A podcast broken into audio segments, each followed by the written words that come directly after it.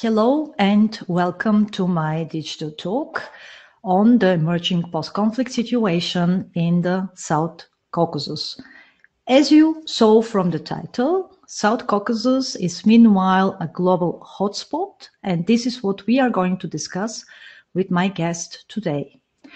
Not only it is a global hotspot, but it is also important as it has implications for international political and economic relations in the broader regions.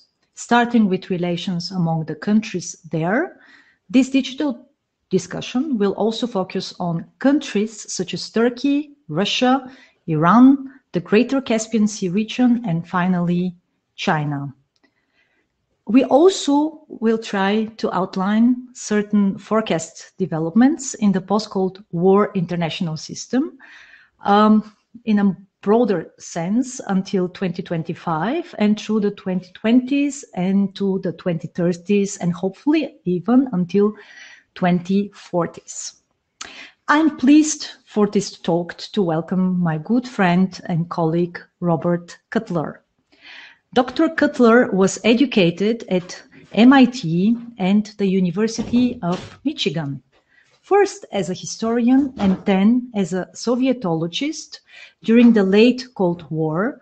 He taught and researched at leading institutions in Canada, France, Russia, Switzerland, and the United States.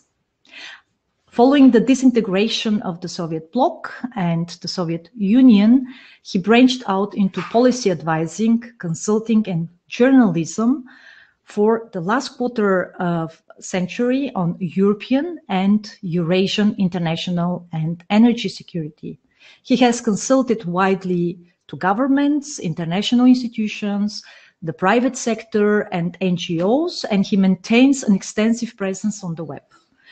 I'm always particularly interested in his views because much of what he writes is informed by the theory and application of the science of complex systems, an approach that I also use to anal analyze and assess uh, the global uh, affairs.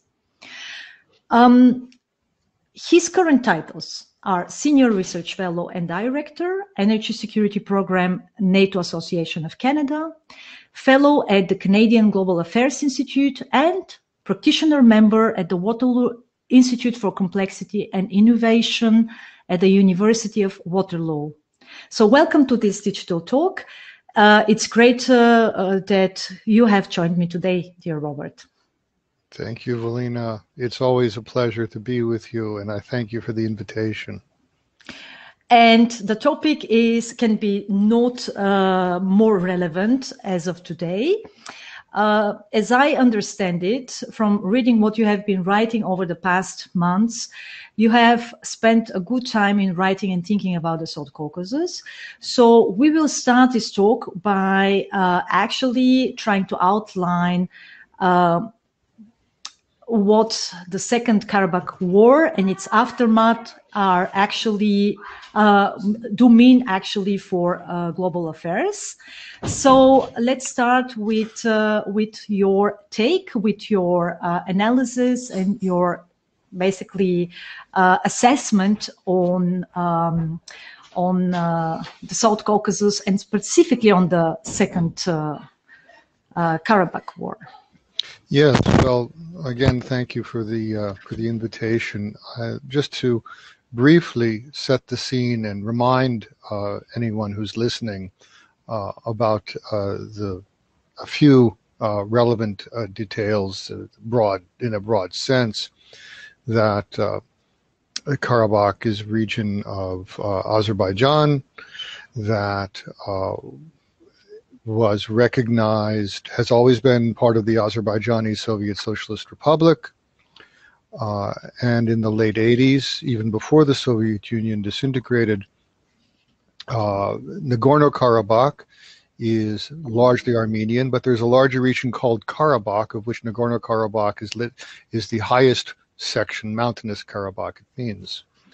So the uh, in the late 80s and early 90s, uh, Armenian forces, uh, military forces, uh, assisted somewhat by uh, Soviet Russian military forces, but mainly Armenian military forces occupied Nagorno-Karabakh and seven surrounding administrative areas, districts in Azerbaijan, representing nearly 20% of the territory of Azerbaijan. Uh, these uh, there were four United Nations Security Council res- resolutions in 1993 uh, demanding the immediate withdrawal of these forces uh, and affirming that uh, the territories that were occupied were integral part of what was had become the Republic of Azerbaijan. Uh, it went on for 30 years, the occupation uh, skirmishes here and there now and then. In, uh, in uh, 2016, there was another skirmish actually 100 miles away from the border of Nagorno-Karabakh uh, in, in the summer of 2020, uh, which uh, lasted four days and was the worst outbreak for four years. this was um, motivated mainly by the uh, desire of the Armenian Prime Minister Nikol Pashinyan, who came to power in 2018 uh, in what looked like a color revolution, uh, to uh, have his uh, reputation as a military uh, leader furnished, furbished. And however, it ended in a stalemate. Nothing really changed. And subsequently, in September, uh, the Azerbaijani forces uh, moved to uh, take back the occupied territories, which the, the war lasted 44 days. I won't go into details about how it proceeded. Suffice it to say that three ceasefires were agreed, which were never uh, honored uh, by the Armenian side. And so the Azerbaijani forces continued to uh, advance uh, until the night of November 9th and 10th, when finally a ceasefire agreement was signed under Russian mediation in Moscow. Um, and it must be said, just parenthetically, that the uh, Azerbaijani forces, it's, it is fair and it is accurate to say, under international law, that uh, availing themselves of the Article 51 of the UN Charter, the right to self defense, and uh, they mainly implemented these four resolutions from 1993, which demanded the exit of the Armenian forces, which the international community had failed to implement over 30 years. And uh, there still is remaining a portion of uh, Nagorno Karabakh, which is not, as they say, deoccupied. This is where the Russian peacekeepers are, uh, following the uh, ceasefire agreement of, uh, of in, in November last year. Uh, the ceasefire agreement also uh, had the condition that the Armenian forces should withdraw uh, from the occupied territories, other from the other occupied territories, the Russians. military would also assure passage through the Lachin corridor, which is a road from which Armenian territory to uh, Stepanakert, called Khankendi, capital of Nagorno Karabakh. And they're going to be there for five years, the Russians. And the ceasefire uh, provides that they may be renewed for five years if both parties agree, Armenia and Azerbaijan. Uh, there were provisions for internally displaced persons and refugees to return to the territories, exchange of prisoners of war, and so on. And which we will talk about a little more because it has geopolitical and geoeconomic significance, the opening of a corridor between the main body of Azerbaijan and its exclave of Nakhchivan, which borders Turkey, and uh, which can be reached uh, either by crossing Iranian territory or by crossing Armenian territory. Mm-hmm. And maybe it's going to be also interesting for our audience uh, if we uh, say a few words about the Caucasus region uh, in general before we move to um, the next uh, topics, uh, because uh, this region uh, is situated between the Black Sea and the Caspian Sea. The Black Sea was um, was a lot in the headlines in recent times due to the in increased escalation between Russia and Ukraine in eastern Ukraine and also the reactions on the side of NATO. Uh, it's also one of, uh, it entails one of the global choke points. This is the Bosphorus, uh, important specifically for food um, supplies, but also for uh, Russia as uh, basically the main uh, access, uh, so to say, for uh, its uh, trade volumes via the Black Sea. And on the other side is also the Caspian Sea, which is also very, very interesting. We might talk about about it a little bit later when we talk also about Turkey. And also this territory is occupied occupied by uh, several countries. Uh, so we have uh, Armenia and Azerbaijan, uh, which you've uh, already mentioned, but we have also Georgia. And also there are parts of southern Russia. So one part, which is called North Caucasus, is actually within the Russian territory. And it's a territory that has witnessed a lot of terror, terrorist activities uh, in the 90s following the collapse of the Soviet uh, Union. On the other side, Armenia, Azerbaijan, Georgia are actually countries that are also part of uh, European Union initiatives and are moving closer to the European Union, to Europe in terms of integration. So all of this uh, is uh, to show that, uh, I mean, the importance of this region and of its countries is very, very uh, is, is, is great one. Now, uh, regarding your first statements, I would like to ask you about the current Armenian-Azerbaijani relations and the prospects for further implementation of uh, of uh, the agreements uh, that they have reached with uh, um, the help of Russian mediation. Where do you see the relations? in which direction do you see the relations going from from here? Well, the future of the relations uh, depends on the wisdom of the leaders. And uh, the leader of Armenia uh, is uh, subject to a snap parliamentary election that was agreed with the opposition uh, if set for June of this year. So uh, the opposition in Armenia is the so-called by them the Karabakh clan, of uh, Kocharyan and Sargsyan, who participated in the uh, war in the late 18, 1980s and early 1990s, and uh, occupied the posts of president and prime minister for 20 years, uh, from 1998 until 2018, when Pashinyan came uh, to power in what uh, has the appearance had the appearance of a, of a color revolution.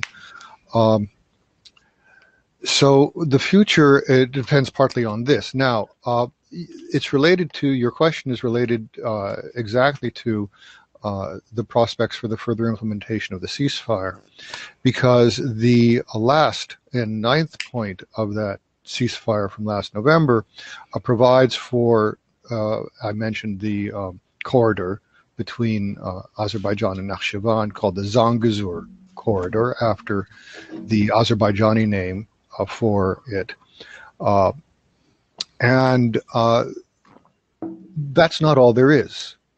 Uh, the ninth point of the uh, ceasefire agreement calls for the uh, not only the safety of transport, but in the organization of unimpeded movement in citizens, that the opening up of all transport links uh, between amongst Azerbaijan and and Armenia because and and and this is happening. This has happened and it's going to continue happening. The reason it's going to continue to happen is that it's in the Russian interest for it to happen. Uh, it's much easier for uh, and, and and it's much easier for Armenians who are traveling to Moscow to go by rail through Azerbaijan, other because the uh, connections through Georgia are not as not as good for transportation, uh, direct transportation. So there's that, and the uh, I'm sorry, Azerbaijan is uh, already uh, delivering gas uh, to Armenia, Russian gas, uh, because uh, otherwise Armenia has to buy electricity from Georgia. They have to know, get, gas from Georgia. It's just that the, the connections are of all sorts of things are a lot easier to Azerbaijan to Armenia through Azerbaijan, and it's in the Russian interest. That's why it's going to happen. And the Zangezur corridor is also in the Russian interest, and that's why it's going to happen because. Um, the Armenian railways are owned by the Russian railways, actually. And if the Russian railways want to build this line or refurbish the line or rebuild it because it's it there was one, uh, then it's like very, quite likely to happen. Um, uh, regardless of who is elected prime minister in June, it will probably be Pashinyan because uh, Russia, because it's in Russia's interest that Armenia should uh, be more uh, economically developed. Mm-hmm. Uh, and this corridor also will give Russia direct access to Turkey by rail through Azerbaijan and through the corridor.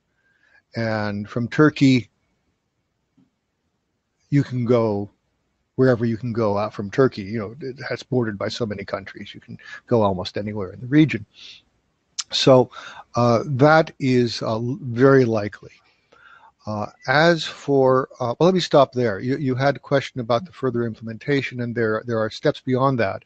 But uh, I'll just stop there by uh, underlining or just repeating that this is not a peace settlement. It is a ceasefire agreement. In Azerbaijan, uh, it's referred to, and they're not wrong about it. It's a, it's a capitulation document. Uh, they said what the terms would be, and Armenia accepted them. So the Armenian forces capitulated in the end because uh, they had no choice. And uh, but it's a ceasefire agreement, not a peace settlement. Mm-hmm.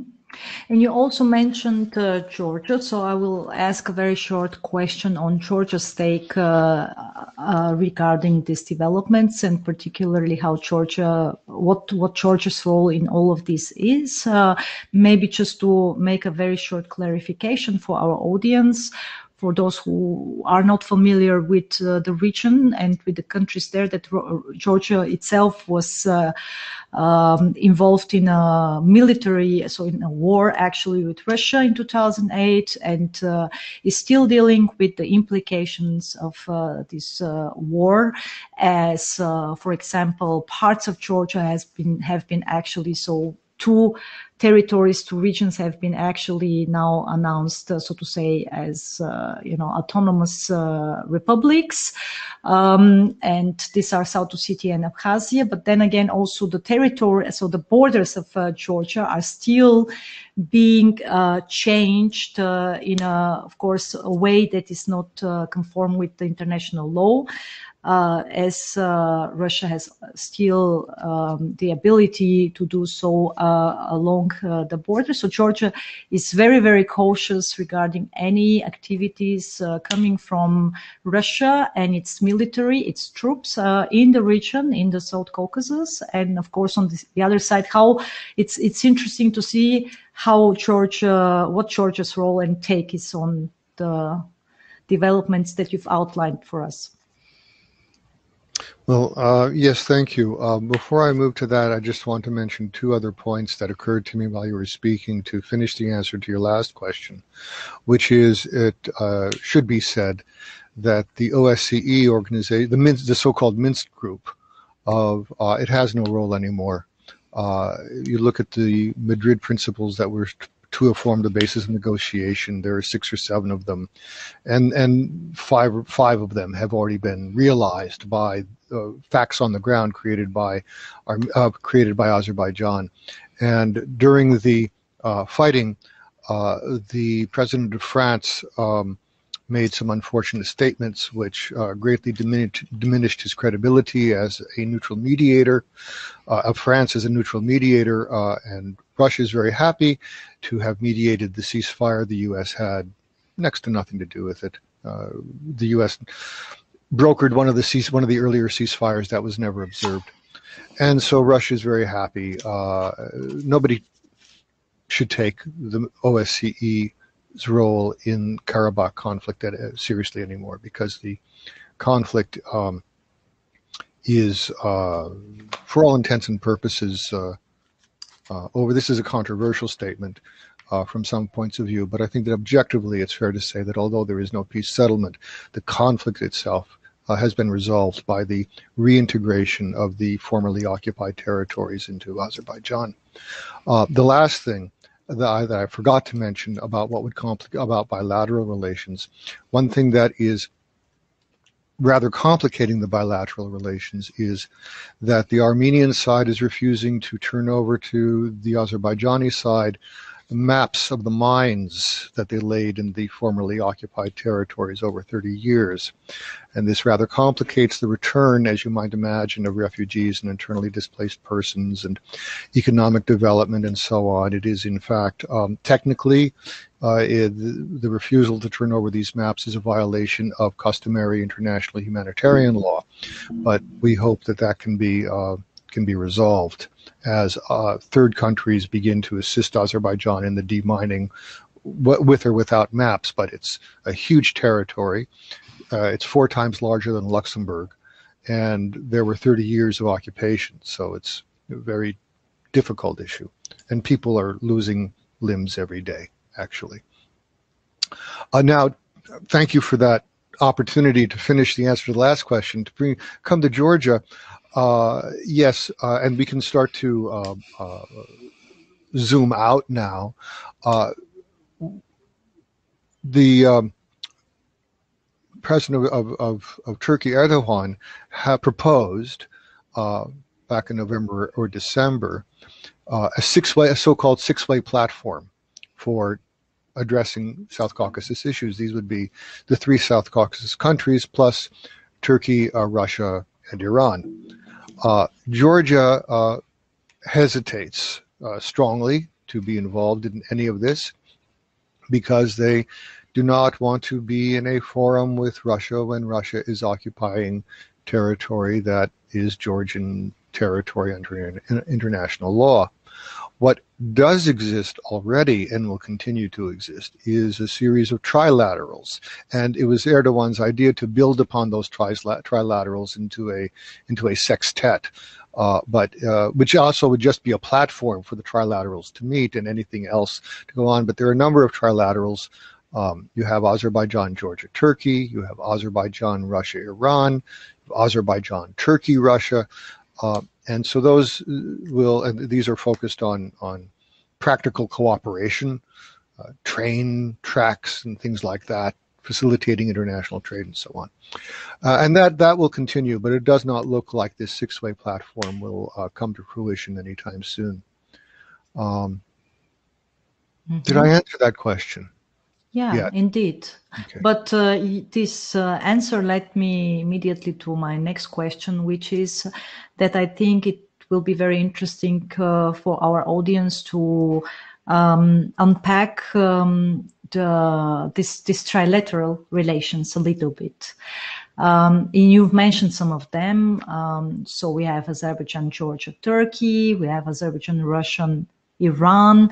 Uh, we also face a situation with uh, you know of relations between Russia, Turkey, and Azerbaijan.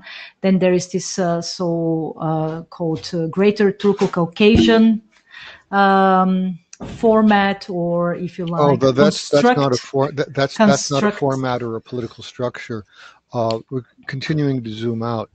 Um, as you know, uh, I have uh, spent uh, a good deal of time uh, looking at uh, energy uh, resource development in the South Caucasus and in the Caspian region more broadly. And um, what is there, there? There are two ways to do it. One is to drill down and look at the pipelines and the details of the investments and uh, which companies are involved and so on. Uh, and uh, the other way is uh, a more broad, a, a, broader, again zoomed out, uh, what I call, I'm not the only one, it's come back into currency, a geoeconomic uh, perspective, um, uh, which adds, I'll just mention this in passing, is that pipelines are important uh, because they're just like railroads were in Europe in the in the 19th century. Uh, European uh, powers in the 19th century built railroads uh, in order to extend their administ- their their central administration uh, into the countryside. Uh, what these pipelines? That's how I started. I started with the Caspian Sea, and I just followed the pipelines everywhere they went. Now they go from Baumgarten to Beijing. Um, what the pipelines represent are not political alliances, but but geo at a minimum geoeconomic ententes, if not strategic partnerships, and therefore they structure international relations from the bottom up, starting in the 1990s. And so uh, the uh, you mentioned Greater Turco-Caucasia, uh, which uh, I should have to explain. Um, looking at the situations there uh, early on, I tried different ways to to recognize patterns. It's all about the other way. The other way, aside from looking at the pipelines, the other way, when you zoom out and look at geo geoeconomics, is, is pattern recognition. That's the other way, mm-hmm. and that's what I'm talking about now. Uh, is that uh, it's possible to conceive and it's and, and to to to justify uh, a geoeconomic complex called Turco-Caucasia Turco-Caucasia would be the uh, three South Caucasus countries plus uh, much of the South, much of the North Caucasus, but not all of it, going up to Novorossiysk on the Russian Black Sea and down to Dagestan uh, on the Caspian Sea, but omitting basically half or more of the North Caucasus. This is also justified on top, topographical bases. Then the Turco-Caucasia would also include uh, six um, northwestern, north, sorry, northeastern provinces of Turkey and uh, the Azerbaijani populated uh, part of Iran. But when you look at the energy, uh, uh Iran's not in the picture. So Greater Turco-Caucasia uh, then is just an enlargement over time that occurred of this uh, Turco-Caucasia, and, and this is based on the construction of certain pipelines that I won't go into the details about, but take my word for it, or look for me, look for my analyses on the on the web. Um, Greater Turco-Caucasia is how that expanded uh, beyond the South Caucasus pipeline, which ended in Erzurum in northeastern Turkey, and turned in eventually to the Trans-Anatolian natural gas pipeline, which goes all the way to the Greek border. The Trans-Anatolian pipeline is known by its uh, Turkish acronym TANAP. Uh, and uh, so Greater Turco-Caucasia also enlarges. I won't go into the details because Turco-Caucasia was already long enough.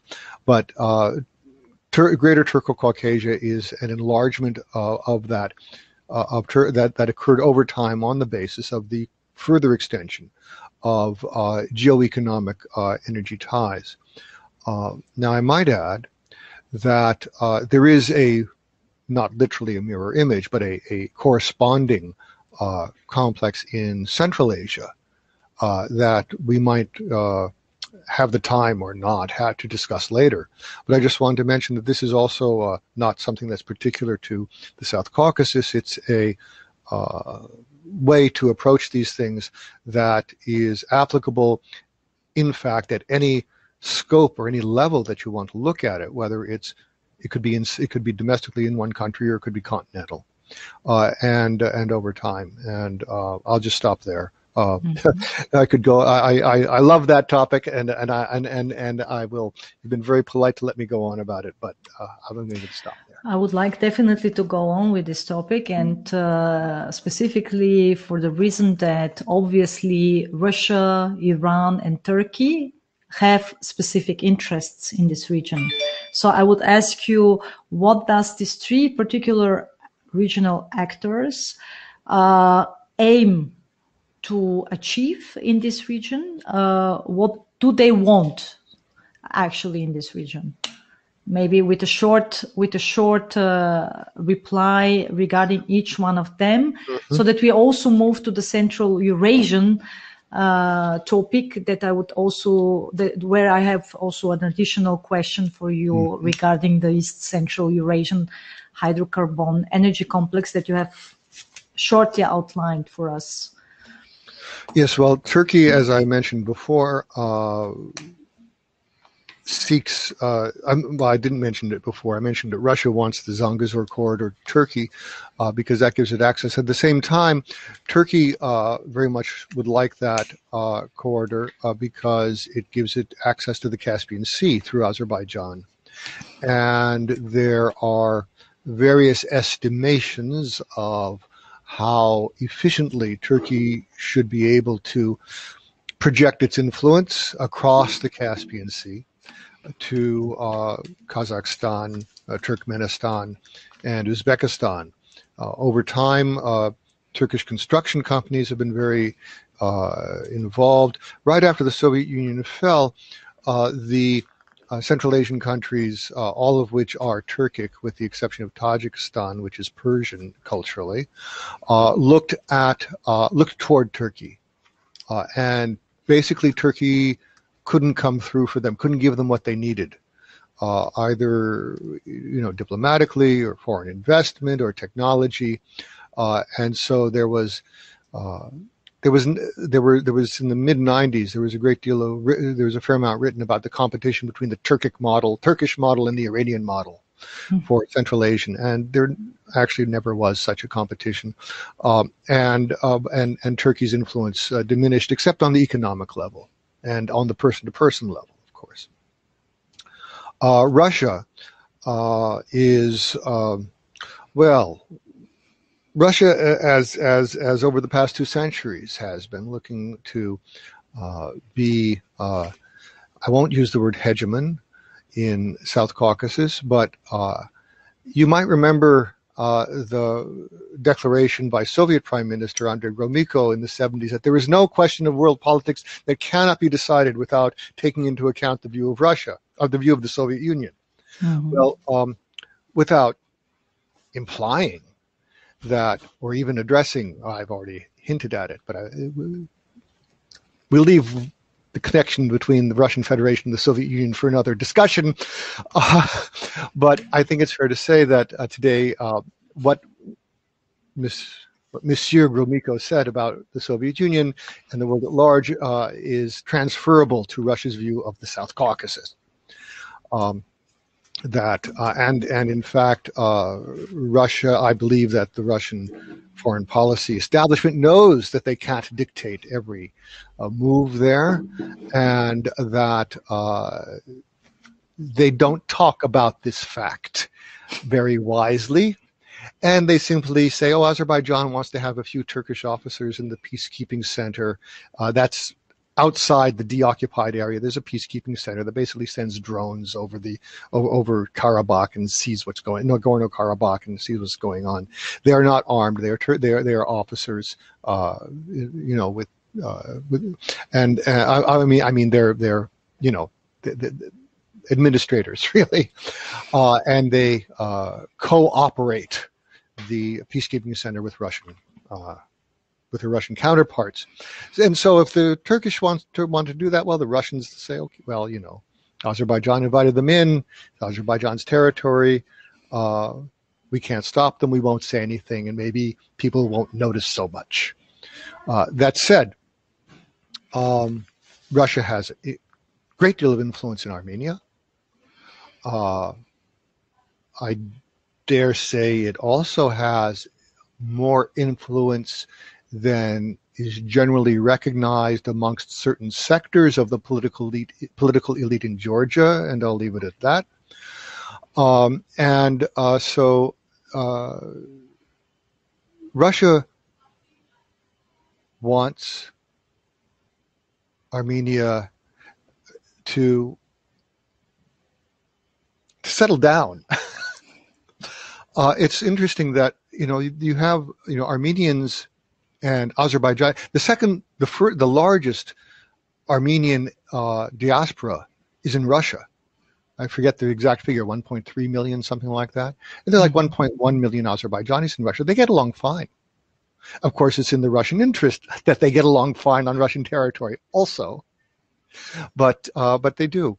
Uh, much of the um, virulent, uh, aggressive rhetoric and uh, nationalist strident, strident nationalism that has characterized uh, Armenian uh, behavior, Armenian state behavior over the last 20 years, uh, is due to the influence of the diaspora uh, and the Karabakhi clan, which I mentioned before. Uh, and uh, the diaspora, of course, don't suffer the consequences that the people in Armenia have suffered uh, during the last war. So this is what Russia wants. They want just to uh, control in the French or the Russian word, not to control in the English Anglo-Saxon sense, but to surveil, to overlook, to to, con- to control in that way. Mm-hmm. Uh, and what Iran wants, uh, it's hard to say because uh, they are so in such di- the, the dire situation. Uh, and recently, uh, volunteered no they didn't volunteer. The ruling elite volunteered to put the entire population and economy under the chinese yoke for the next 25 years by a state to state document. Uh, what they want uh, they'd like a little more better transportation. Uh, this is what the russia azerbaijan iran transport uh, cooperation is about uh, they would uh, like better access to Armenia, which they which the corridor, the Zangezur corridor, would not cut them off from that access. Um, Iran, uh, I must say, is not does not seem in a position to demand very much, and I'll leave that leave it like that. Mm-hmm. And you've also mentioned China, so maybe this is now a good uh, way how we can move uh, towards the broader picture.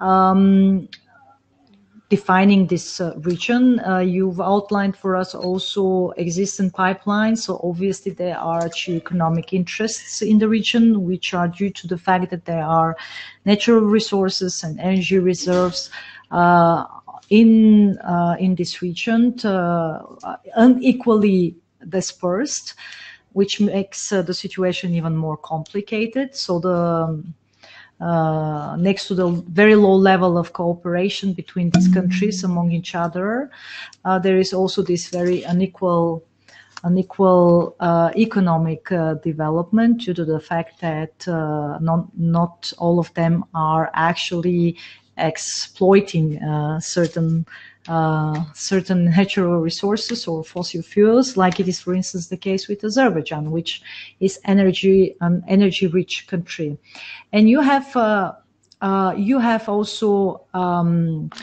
extensively written and uh, analyzed something that is called East Central Eurasian Hydrocarbon Energy Complex. Uh, specifically uh, for the case of Russia, once again, uh, but also China and Kazakhstan.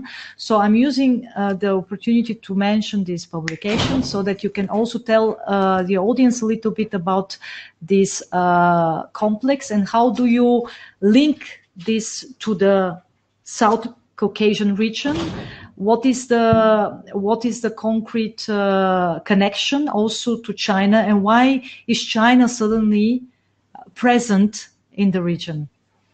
Yes, let me uh, build up to the Central Eurasian uh, hydrocarbon energy complex, which, uh, for an abbreviation, I'll call it the HEC. Uh, I have uh, definitions and literature reviews and some publications, but just HEC. Uh, also, the ordinary language signification gives you a good idea of what it means also. Um, you recall I mentioned the Greater Turco-Caucasian uh, hydrocarbon energy complex, in fact, is what it is, geoeconomic uh, energy complex.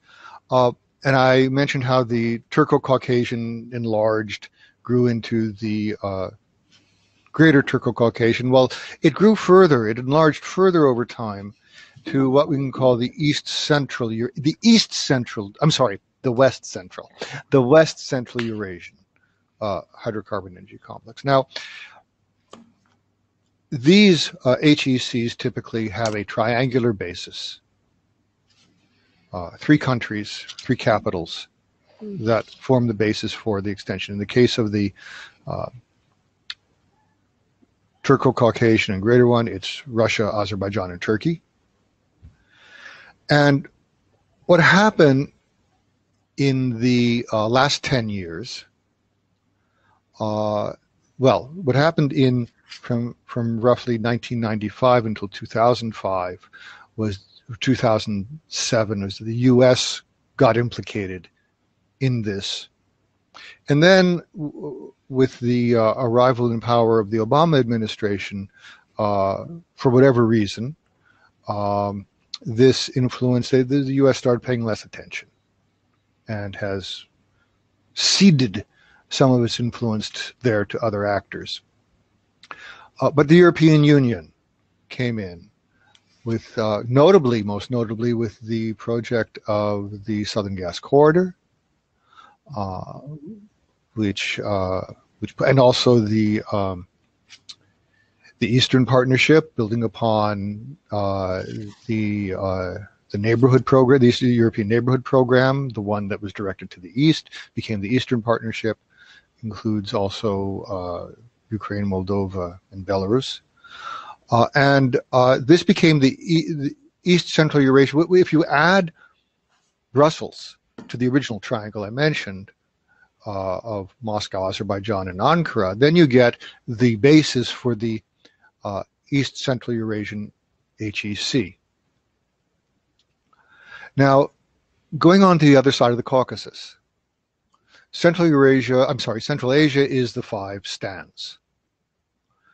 And there is a construct called Greater, Central Asia, which um, can be justified on a cultural, historical, demographic, topographical basis.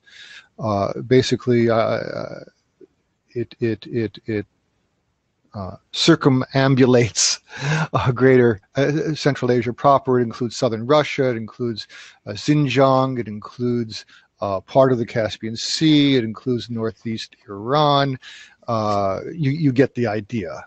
Part of a little bit of Pakistan, a little bit of, of Afghanistan. You get the idea. And that was Greater Central Asia. And Greater Central Asia, as Greater Turco-Caucasia turned into East Central Eurasian, so the la- so the former uh, Greater Central Asia turned into West Central Eurasian, uh, HEC. Its basis originally, before then, when it was the Central Asia, it was Russia, uh, Kazakhstan, and Turkmenistan. Uh, Kazakhstan and Turkmenistan being the two two of the three energy giants. Uzbekistan is also an energy giant, but they produce almost exclusively, mostly for until recently, mostly for domestic consumption, which is why you don't see them discussed in, the same league. Um, then what happened uh, over time was first uh, the U.S. came into uh, the region uh, 20 years ago. Then they left, and then the Europeans tried to come into the region, and it was too far away. And then the Chinese came into the region and they stayed. So now for West Central Eurasia, just as you had three plus one to be the, the triangle plus one to be the basis for East Central Eurasia, uh, for West Central Eurasia, you have, you're adding Beijing, you're adding China uh, to that, and that's the basis for that. So that's the East Central Eurasian and the West Central Eurasian. Now, what about you know Central Eurasia? I should have I should have brought maps. I'm sorry, I should have brought maps next time. Um, the Central Eurasian Studies Society had a very nice definition of Central Eurasia on their website 20 years ago when I was on the executive committee. It's not there anymore, but it's um, it's a great definition, and I won't and and it's, rather too elaborate to, to to to to repeat. But it, I should say that East Central and West Central Eurasia do not uh, collectively exhaust uh, Central Eurasia. Uh, Central Eurasian is um, is is uh, include it's centered on the Caspian Sea, and it includes uh, both the, the extensions of this. And there's also uh, looking out into the future, starting to, there's also a greater Central Eurasian, but I mean, it's almost, I, I don't want to appear to be playing with concepts or words uh, because these really do have empirical, re- empirical reference. And um, as you know, Velina, these are based on uh, complexity theory approaches, and one of the tenets of the pattern recognition uh, type of complexity theory is that no concept is valid unless it follows the detail, the, the, the empirically existing detail, uh, uh reality in every detail. Mm-hmm. So uh, these are not just i'm looking i'm, I'm waving my hand now in order to point to it and say i'm not hand waving okay this is really uh, so so that, that that's uh, basically east central west central central eurasia i could tell you what central eurasia is but you know i'll let you uh, decide where to go from this now, maybe to make some clarifications for our audience before we move to the um, scenarios and um, uh, forecasts uh, for the next uh, two to three years. And then from there, we will try also to present a bigger picture for the global system, for the global affairs in a time framework of 2030 to 2040 uh, to, um, to so the first clarification would be that uh, why the South Caucasus is to be seen as a global hotspot.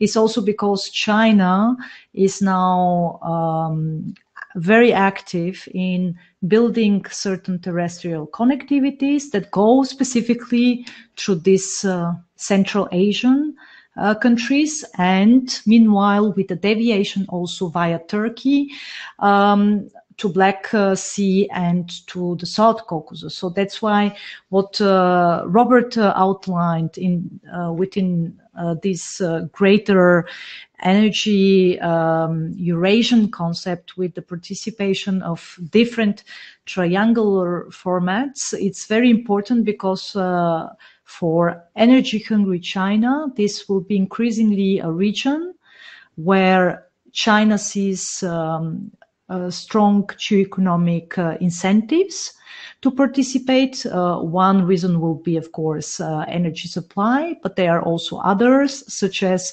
the connection to uh, European Union via third countries that have uh, entered trade or other association agreements and deals. And then again, of course, if we take also uh, other infrastructure connectivity projects into consideration, you get the bigger picture. So this is one clarification. Now, another one is that um, why is it important uh, is, of course, also because of the fact that Turkey has become more assertive. I, uh, Iran is now part of a bigger equation uh, in China's Silk Roads. So basically, uh, you can just use one of the interactive maps uh, on Google and you can immediately uh, see how this terrestrial connectivities goes. So one way is also uh, through Iran, and that is why also Afghanistan has become so important uh, for uh, for China. And Robert also mentioned Xinjiang, and in uh, the West, uh, Xinjiang is mostly known for the um, gruesome um, human conditions when it comes to certain minorities and when it comes to um, human rights um, violations and genocide. But uh, in this case, I'm mentioning Xinjiang because it is very important uh, territory because most of these terrestrial connectivities go through Xinjiang. So this is basically a place, a hub where China can control its uh, terrestrial corridors moving um, to Central Asia on the one side, deviate to deviating through Iran and Turkey on the other side, and then we have third terrestrial connectivity, which is then going through Pakistan and connecting China to the Indian Ocean. Now I'm closing these remarks and I want to move to the bigger picture, which is, uh, uh, dear Robert, what is your expectation, your anticipation for the next three to five years period? In the South Caucasus or in general? Um, so, given this circumstances, we already talked about the South Caucasus. Yes. So this given, is in, in general. Exactly. so moving out, from you, you you have helped to zoom out uh, and give uh, an eagle eye view of. Um, some of the things that I discussed uh, in slightly greater detail. And so, what um, I have to, in order to answer your question, I must talk about the evolution of the post Cold War international system.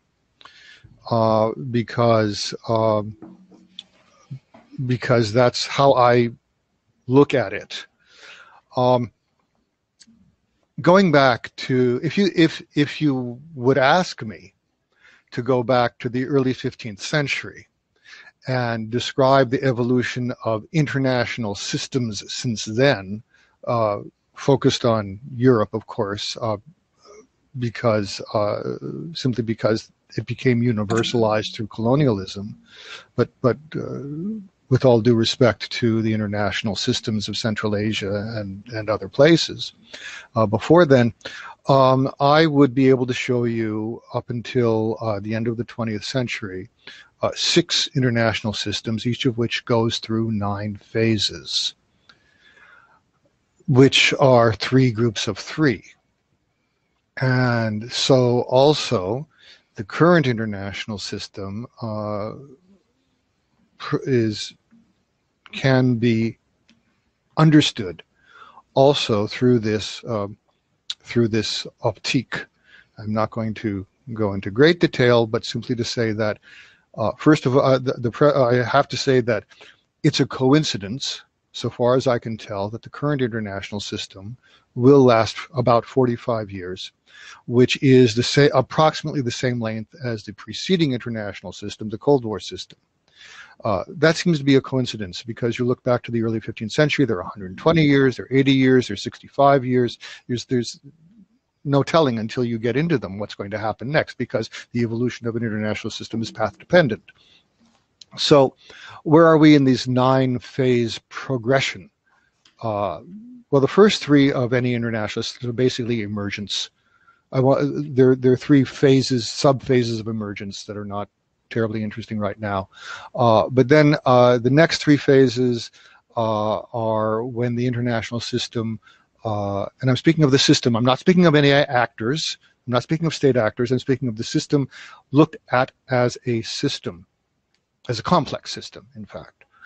Uh, decides where it wants to go, how it wants to evolve, which principles, it, how how it's how it's going to evolve, and then the third uh, set of three phases are coherence. I mean, the, the technical word for the second one is autopoiesis, which you know, but literally means goal creation, a self-creation. I'm sorry, autopoiesis is self-creation. Mm-hmm.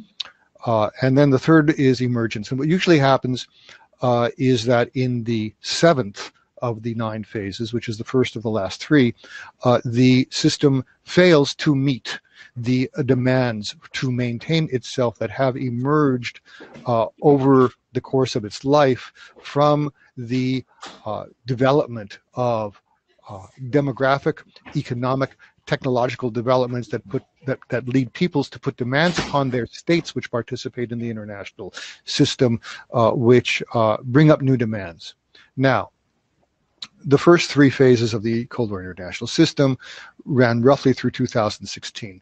Now, what's very interesting about the one we're in is that the fourth phase, which more or less coincides with the Trump administration, in the past, you look at the past international system, they, it usually goes on trying to do what it did for the first three because it worked. But what you have looked at systemically uh, under uh, the last half of the last decade is the opposite.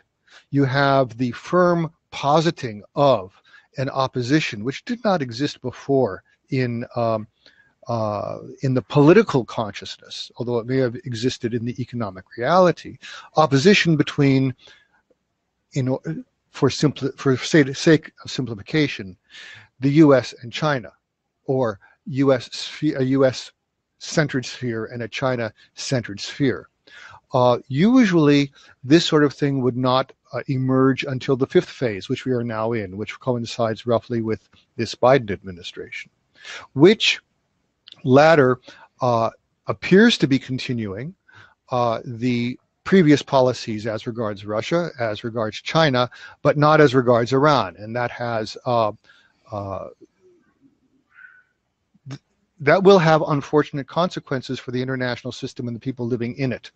If uh, if that trend continues. Uh, and you can ask me about that if you wish. Now, I will. You asked me that that takes us up to 2025, uh, and you asked me for three to five years, so I'll stop there and await your next question. And my question, of course, uh, would be that uh, following your three to five years anticipation, what is your take on the 2030s, 2040s? And specifically, are we going to fit, witness a bifurcation of uh, the global system? Uh, that would mean, um, which is more or less my idea about uh, having two parallel systems. Um, in a sense, uh, something not of course similar because there are no they are never never two um, equal cases in history but if you take uh, the cold war with the uh, bipolarity between uh, the United States and uh, Soviet Union, just to give uh, the audience the audience an idea what this bifurcation would mean, is in this particular case a kind of systemic decoupling of China from US from the US led socioeconomic systems and creating alternative networks in every relevant domain from uh, trade, economy, uh, energy, to diplomacy, international regional organizations, uh, to um, other so supply chains, of course, to agriculture and so on. And even if you take space, uh, we are already observing certain trends. China is not included in the International Space uh, system, uh, Station, uh, so now is considering to build its own one uh, in a cooperation with Russia, for instance, uh, on the moon. But I suppose that there will be at some point an international space station also um, which will operate in isolation from uh, from the West. So, what is your take on that matter? How do you see the world, the global uh, affairs in uh, from the perspective of uh, of uh, 20, 20 to uh, basically yes, so 15 to 20 years from now, and then we will move also towards answering some questions uh, from the audience. So be short on your. Yes, well, bifurcation is not decoupling. Uh, I recall to you that during the Cold War, uh, the uh, two uh, world systems, as they were called by some people at that time, uh, capitalism and socialism, in the beginning there was no contact, but this increased over time. Um, and uh, still, uh, given uh, the current uh, level of development of uh, technological relations, technolo- of technology, certainly including communications, even if world trade may seem to be breaking down, nevertheless, and even if tourism seems to be breaking down, nevertheless, there is there, there is a continued there is a continued connection. it's not like a divorce uh, a bifurcation is like going in separate ways, but but you still have you still have holistic, holistic for lack of a better word, connection between the two. It's just like like like like like like a Lorenz uh, uh, figure. It just bifurcates like that. Now, it. Uh, I will briefly answer about the sixth and the seventh phases, and this will give me the answer of the nine, and this will answer this. And I'm not, and and it, it it's different. As I said, the evolution of an international system is uh, path dependent. Uh, it therefore will matter very much. The results of the next uh, U.S. presidential election in 2024. Uh, from a systemic point of view of the international system. Uh, that would be about the time when the sixth phase was is entered out of nine, and the sixth phase is when the system strives toward what it posited earlier to be its goal. The technical word is entelechy, uh, good Aristotelian Greek word, uh, and uh, where the telos, the goal, is manifest in the activity of the system. Uh, by the way, complex systems. This seems a little abstract. Could, this is a, this can be applied. Uh, human beings are complex systems, so this can be used to. I've used it to analyze my own life. It's not just like you know up abstractions up there, you know. So um, and and analyze other social and political phenomena. So uh, I just mentioned that in passing in in in the event that it begins to seem a bit too abstract. Uh, but the further you go into the future, uh, you're inviting me to be a little more abstract. Uh, and then the seventh phase, uh, which would fall I- approximately in the well, the late 20s and the early 30s, is the most difficult for every complex system, including international systems, because the seventh phase is when a system needs to manifest anti fragility. And what they usually manifest is over resilience. Resilience is great, but too much resilience makes a system weak and easily broken, which is what happened to all the international systems you look at back to the early 15th century. Um, and so you know what anti-fragility is, but uh, I'll just leave it like that. Uh, and if you want to explain to the audience, you can do that. Uh, and then uh, what happens is going to be breakdown. Uh, I don't know what the trigger is going to be. The trigger could be uh, hard to say. I mean, it, things are going to become much more interesting in the next 10 years.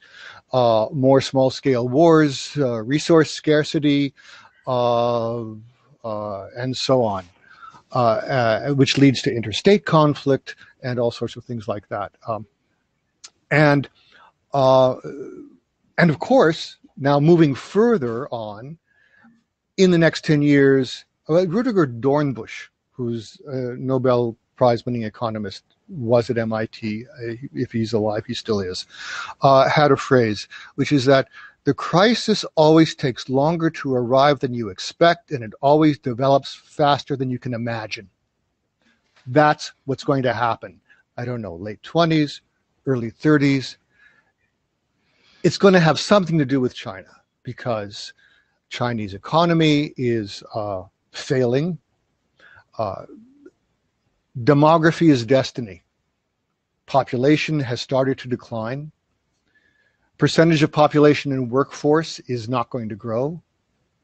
And uh, again, it's path dependent. We don't know. We can we can centerize or do forecasts, uh, you know, uh, if you have a day, a one day seminar or something.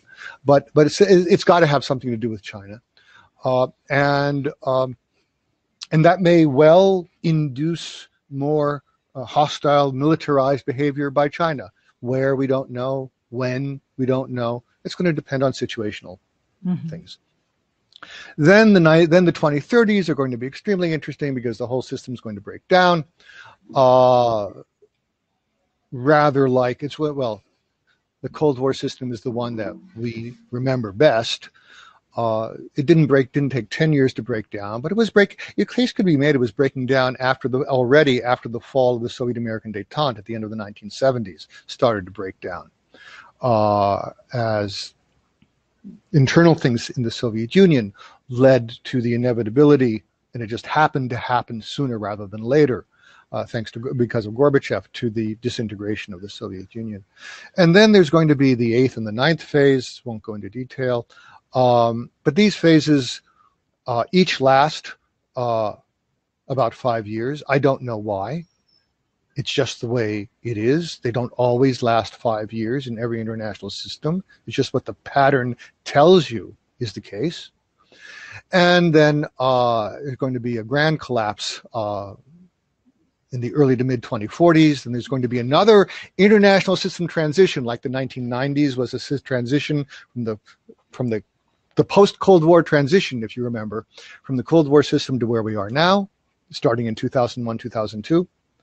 Uh, and then there's going to be in, from up in, let us say roughly 2044 to 2057, something like that. Another transition. And then the next international system after that is going to begin to emerge, and we don't have any idea what that's going to be like, uh, except that one might note that by 2060, the population of China will be 1.3 billion, the population of India will be 1.7 billion. Uh, the percentage of the Chinese population in the workforce will be seven, will be 37 percent. The percentage of the population in the Indian workforce will be 66 percent. This gives you a little bit to think about, but that's quite a ways out. So I'll stop there. That's uh, certainly a talk that we are going to conduct, uh, let's say, in 10 years from now, uh, to make just uh, two clarifications for our audience, and then we move immediately uh, to the questions, to the Q&A. I will extend the talk because they are really good questions, and uh, since the audience was so patient to wait until now, I want to address the questions too. Now, we spoke about um, resilience and anti anti-fragility. And uh, we spoke also about complex systems. So you can check uh, on internet. Uh, it's uh, there is a lot of information about uh, these Let terms. me define a complex this, system. I can do this very briefly. Let me define a complex system. But if system. it's really only with one it's, sentence, it's like because one sentence. yes, a complex system is a system of which the behavior cannot be predicted from studying the behavior of its component parts. Exactly. A human cell, a human person, a human society, etc. A canonical non-complex system is an automobile factory. You can study the inputs, you know how they're transformed, you can predict what's going to come out. Complex system, a biological cell is the canonical example. Thank you. That's all. And uh, starting from there, because you also mentioned anti-fragility, which is a term that Nassim Taleb introduced in his, in his book Anti-Fragile, uh, is basically a, uh, a, state that goes beyond resilience because resilience was also mentioned. So as uh, he points out, uh, resilience is where uh, the resilient system resists any shocks but stays the same. So basically continues functioning uh, once uh, the shock occurs, but the anti-fragile gets better or thrives from crisis. So an anti-fragile style, uh, state would mean that the system would actually get better uh, following a crisis. Uh, or... Because it does not try to do the new things in the old ways. Exactly. So these were two clarifications for our audience. If they are interested, uh, maybe you can also pro provide some literature or uh, tell us about uh, um, a book that you would recommend to the audience about uh, this specific uh, about this specific uh, systems thinking. But maybe we will. I think if there is interest, maybe we will should consider also um, assessing and analyzing and assessing global affairs from the prism of uh, complex systems and complexity uh, in, a, in, a, in an additional uh, session. Uh, now, uh, let's go to the questions. I see that uh, there have been comments um, in the last half an hour. So there is, for instance, a question. we have to go back to the Caucasus, of course. So there is a question about uh, the current uh, Tajik, uh, Tajikistan Kyrgyzstan skirmishes. It's not how, the Caucasus, but go ahead. it's not the Caucasus, but the question goes uh, back to the to the to our previous uh, um, to our original topic, um, and uh, the question specifically this one is about the Central Asian countries. Tajikistan and Kyrgyz, Kyrgyzstan, the skirmishes that have occurred there, how do you link them to, uh, to, to the developments that we've discussed regarding China's activities, regarding Russians, uh, Russians' um, interests, and uh, in this broader region. You... They're they're they're not so much related to uh, the broad brush sorts of things.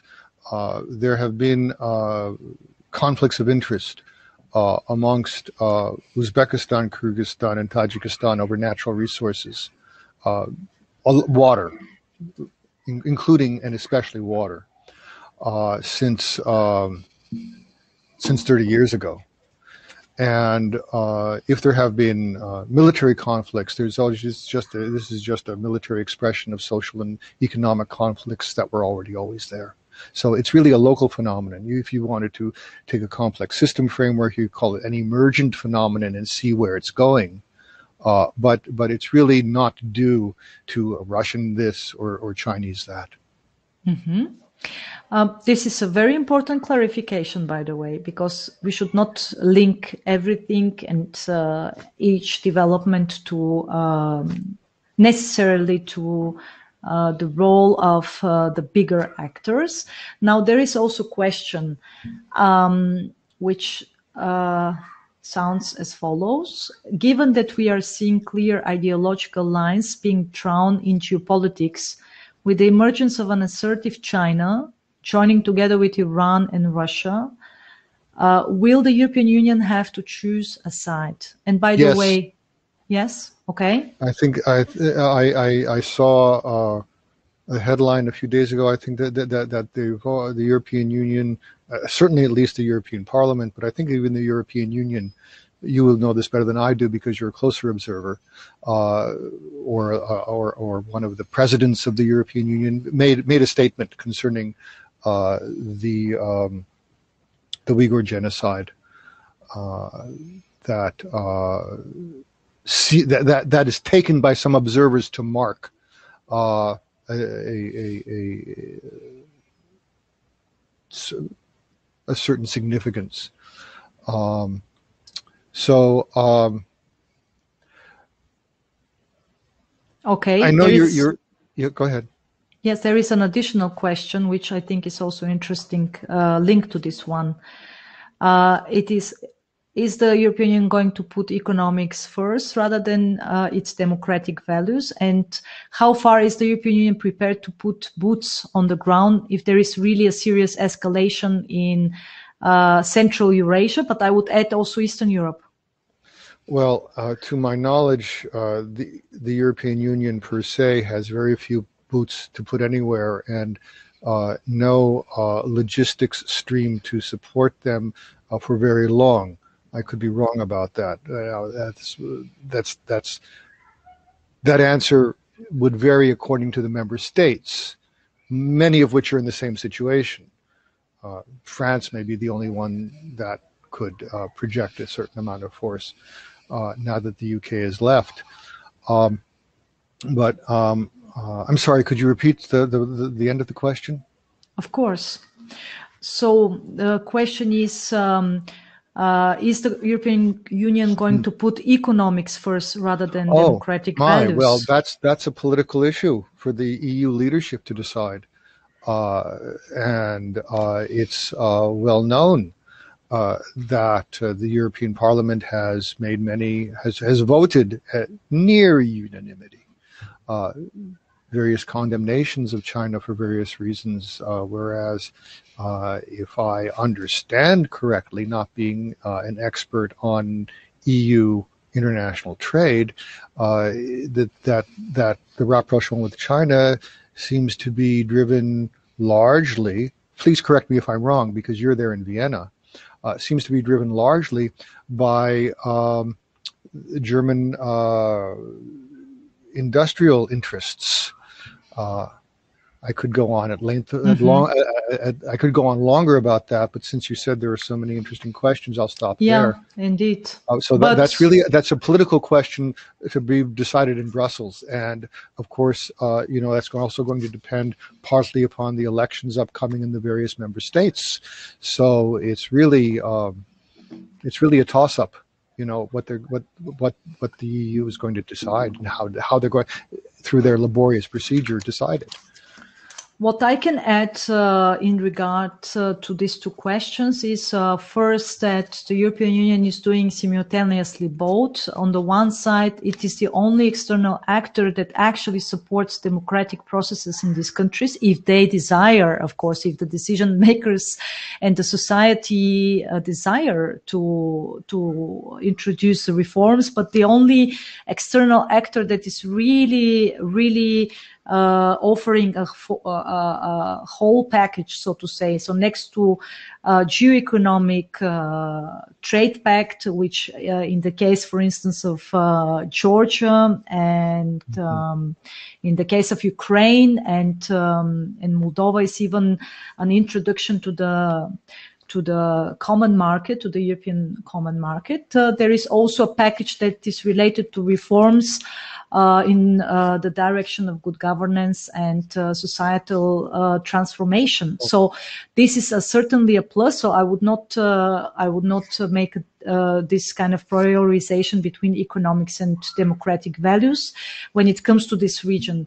Then the question about how far the European Union is prepared to put boots on the ground. Well, Robert was pretty clear, and I would just add that uh, not prepared at all.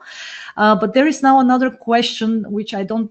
I will just ask. Uh, it does. It's not relevant, uh, you know, for for our discussion, and I'm not sure whether you you are familiar with this uh, issue about uh, the um, letter that was signed by more than thousand. Um, personnel in France, including more than 25 retired generals, warning Macron um, that France uh, is um, heading for a civil war. Yes, I, am aware of the, I'm aware of this letter. Yeah, you are aware. So there is a question. You, it's up to you to decide whether you want to answer it or not. Uh, with the French. Um, uh, general's letter, uh, as well as large public support for the for a potential coup, would we see a more aggressive French foreign policy? This is the question. I, am not sure whether it is about uh, the region specifically, about uh, Eastern Europe, because we know that the French foreign security policy is actually directed more towards the south and increasingly towards the Indo-Pacific. But uh, like I said, it's up to you to decide whether you want to answer this question or how to interpret it. Well, I'm unable to say the degree to which it signifies the, the potential for a coup. Um, I don't know. Uh, I don't know if that's. Uh, it's the first time I've heard that interpretation, but at the risk of seeming... maybe to make a clarification that. Um, that um, the French minister uh, who's in charge of the armed forces warned that any of the letters signatories uh, who might still be serving in uh, the military would be punished mm. without well, explicitly uh, clarifying uh, in I what can, way. Can, so, yeah. I, so, I, I can I can just offer one comment, which I hope does not seem flippant, but also it's offered at least over half in a serious vein, taking into account um, the um, hereditary uh, nature of many of the French elite, including in the armed forces. And uh, given uh, the object of their concern, uh, I kind of see it. I have thought about. I have had a chance to think a little bit about it. This is only as far as I've gotten, uh, so I apologize if it seems flippant. But um, the Franks are mobilizing against the caliphate again,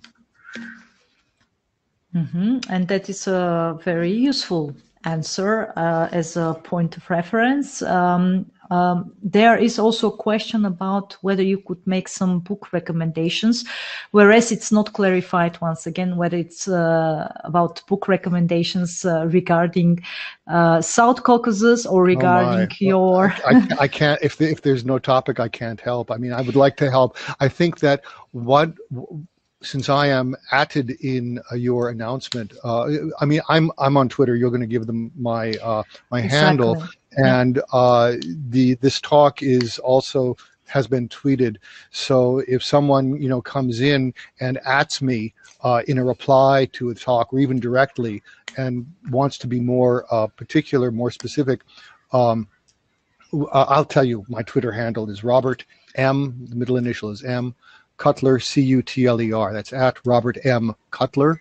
Uh, and uh, you're, you're, you're welcome to direct any questions to me, you know, directly as That's well. And, and, and, you, and, you might you might want to also you know direct them to Velina because she's also an expert on complex systems. So anyway, we are both easily easily to be found on social media. And in case you have uh, specific questions uh, regarding uh, Robert's uh, analysis or uh, considering uh, sources to read about topics that he covers. feel free to engage on social media. final question, which has just appeared on the chat is um, in the chat room is given European Union's military unpreparedness, is it likely that China and Russia, the Dragon Bear, would be testing European Union by launching hybrid warfare? It's already the case, by the way, yeah. as well as direct military aggression in the next five years. I suppose it's meant uh, the eastern neighborhood, uh, whereas uh, Russia has actually increased its presence also in the southern neighborhood. But it's up to you to answer this question. Um, I'm not an expert on uh, military strategy uh, or materiel. My uh, that having been said, it would seem to me that the Russian military is has enough on its hands at present and that any further deployment is for psychological intimidations.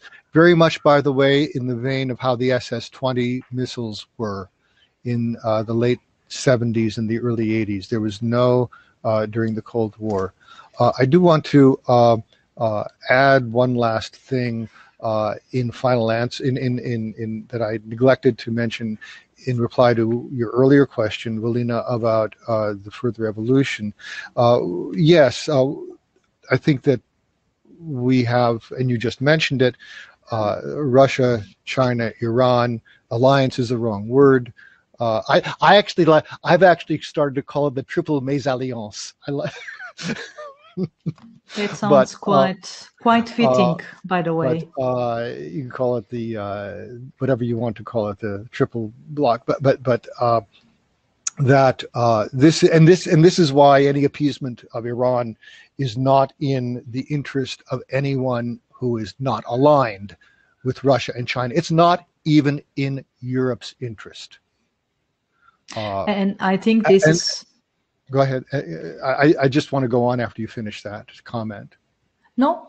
Okay. I don't want and, to. And the question then is, if there's a bifurcation, what's going to be the other uh, part of the fork? And the answer is, uh, the and I'm, I'm I have looked at your list of previous guests, uh, and I'm certain that they have talked uh, at least somewhat about uh, the emerging Anglosphere. Uh, this is this will be the other part. The Anglosphere is uh, not only cultural, not only linguistic. Uh, it's based on the the Five Eyes: UK, Canada, U.S., uh, Australia, New Zealand. Although New, although New Zealand is uh, seems to be opting out, um, and um, it's based on common law. It's based on that the fact there are common law systems that make it easier than elsewhere to establish businesses and to enterprises and to and to have them grow, and a whole uh, network of what some social scientists used to call social capital, which is a term I never liked much, but it has a certain connotation. Uh, uh, that is involved in that. Now, if uh, what else is there going to be? uh, there's going to be like the Five Eyes minus one. Uh, India is already joining in with the Quad. Japan will add itself in uh, for strategic purposes. So basically, you have the Five Eyes plus the Quad uh, minus one, but because the US and Australia have dual membership, it's really six. But we're going to have other members we don't expect. I think there's a there's a chance that Vietnam is going to opt in. You know, uh, and mm-hmm. they're an important country, uh, economically uh, uh, uh, dynamic, strong military, and no friend of China. mm-hmm. so there's, if you'll indulge me, there's this once famous cartoon, editorial cartoon in the United States when I think it was Deng Xiaoping uh, you know that China invaded Vietnam in the, I think it was the late 70s, and the war lasted a few months. And, and it happened uh, after Deng Xiaoping uh, returned from a visit to the United States. And so there was this cartoon. He's sitting on a psychiatrist's couch. He's wearing uh, cowboy boots with spurs. He has a cowboy hat, and he says, "Doctor, I have no idea what happened. I visited the United States. I went to Disneyland. I ate at McDonald's. I had Coca Cola. And when I came back, I invaded Vietnam. oh. So China and Vietnam are not friends. I would not be surprised to see Vietnam. China and, and Vietnam side, are definitely not side, friends. Yes. On the other side, you're going to have like uh, other hangers on, like Pakistan in the in in the three way. You know, it's going to be they're going to be clusters. Yeah, and then yes. clusters upon clusters. But that's um, that's the road we're on. That is the road that we are on uh, until uh, mid-century. Uh, and how it develops, uh, the, the, the, international system, for some reason, somehow, is not going to be able to manage the bifurcation. That's what's going to, uh, because resource scarcity and all these things we talked about, uh, and it's going to break down, and then there's going to be a new international transition, and then there's going to be another international system in the second half of the century. And for our audience, just one sentence of uh, clarification about bifurcation because uh, they yeah, listen yeah, to us. It, means, uh, mean, it, it comes yeah. from the Latin word for fork. It means forking into two directions is what it means. So this is the point, basically, for them to so for for everyone to understand and to and imagine what it means. Because decoupling usually means divorce, usually. So the bifurcation is the point at which uh, something, in this particular case, the same, the system divides in two branches, in two parts, and the famous systemic decoupling introduced by Trump's administration is basically uh, the Chimerica phenomenon, the entanglement between China mm-hmm. and United States, not the system, but now you take that is two actors which have uh, been entangled in various uh, domains, sectors, and fields. Mm-hmm. And uh, the process of decoupling of China from the US uh, led um, networks is this process that is called systemic decoupling. Yes, and from a systemic point of view, the bifurcation is a search for stability because it couldn't handle itself as a unity. So it split into two, or it's splitting into two, which are still significantly interconnected. Uh, but it's um, it's it's like one of those cluster diagrams that you see you know one cluster over here one cluster over here with some connections between them. And that that's a search for stability by the system actually. Uh, but it's not going to work in the medium to long run mm-hmm. because mm-hmm. things come up. Demography is not controllable uh, demography economic development technological development resource scarcity. These are things that are not politically determined from the top down. These are things that drive change from the bottom up. From bottom up. Exactly. And this is i think an increasingly good way how to finish this conversation that lasted for almost 90 minutes. I uh, am using the uh, opportunity once again to thank you warmly for being with me in the last 90 minutes and for extensively outlining so many concepts and covering so many interesting issues. And I might reveal uh, to our audience that uh, the topic of the Anglosphere is going to be further covered. I'm going to invite uh, another guest uh, very soon, Nicholas Klinsmann, and he is a macro and geopolitics uh, specialist who is very familiar with this concept. So we will also use uh, another digital talk format to uh, to uh, bring uh, this uh, concept uh, nearer to our audience.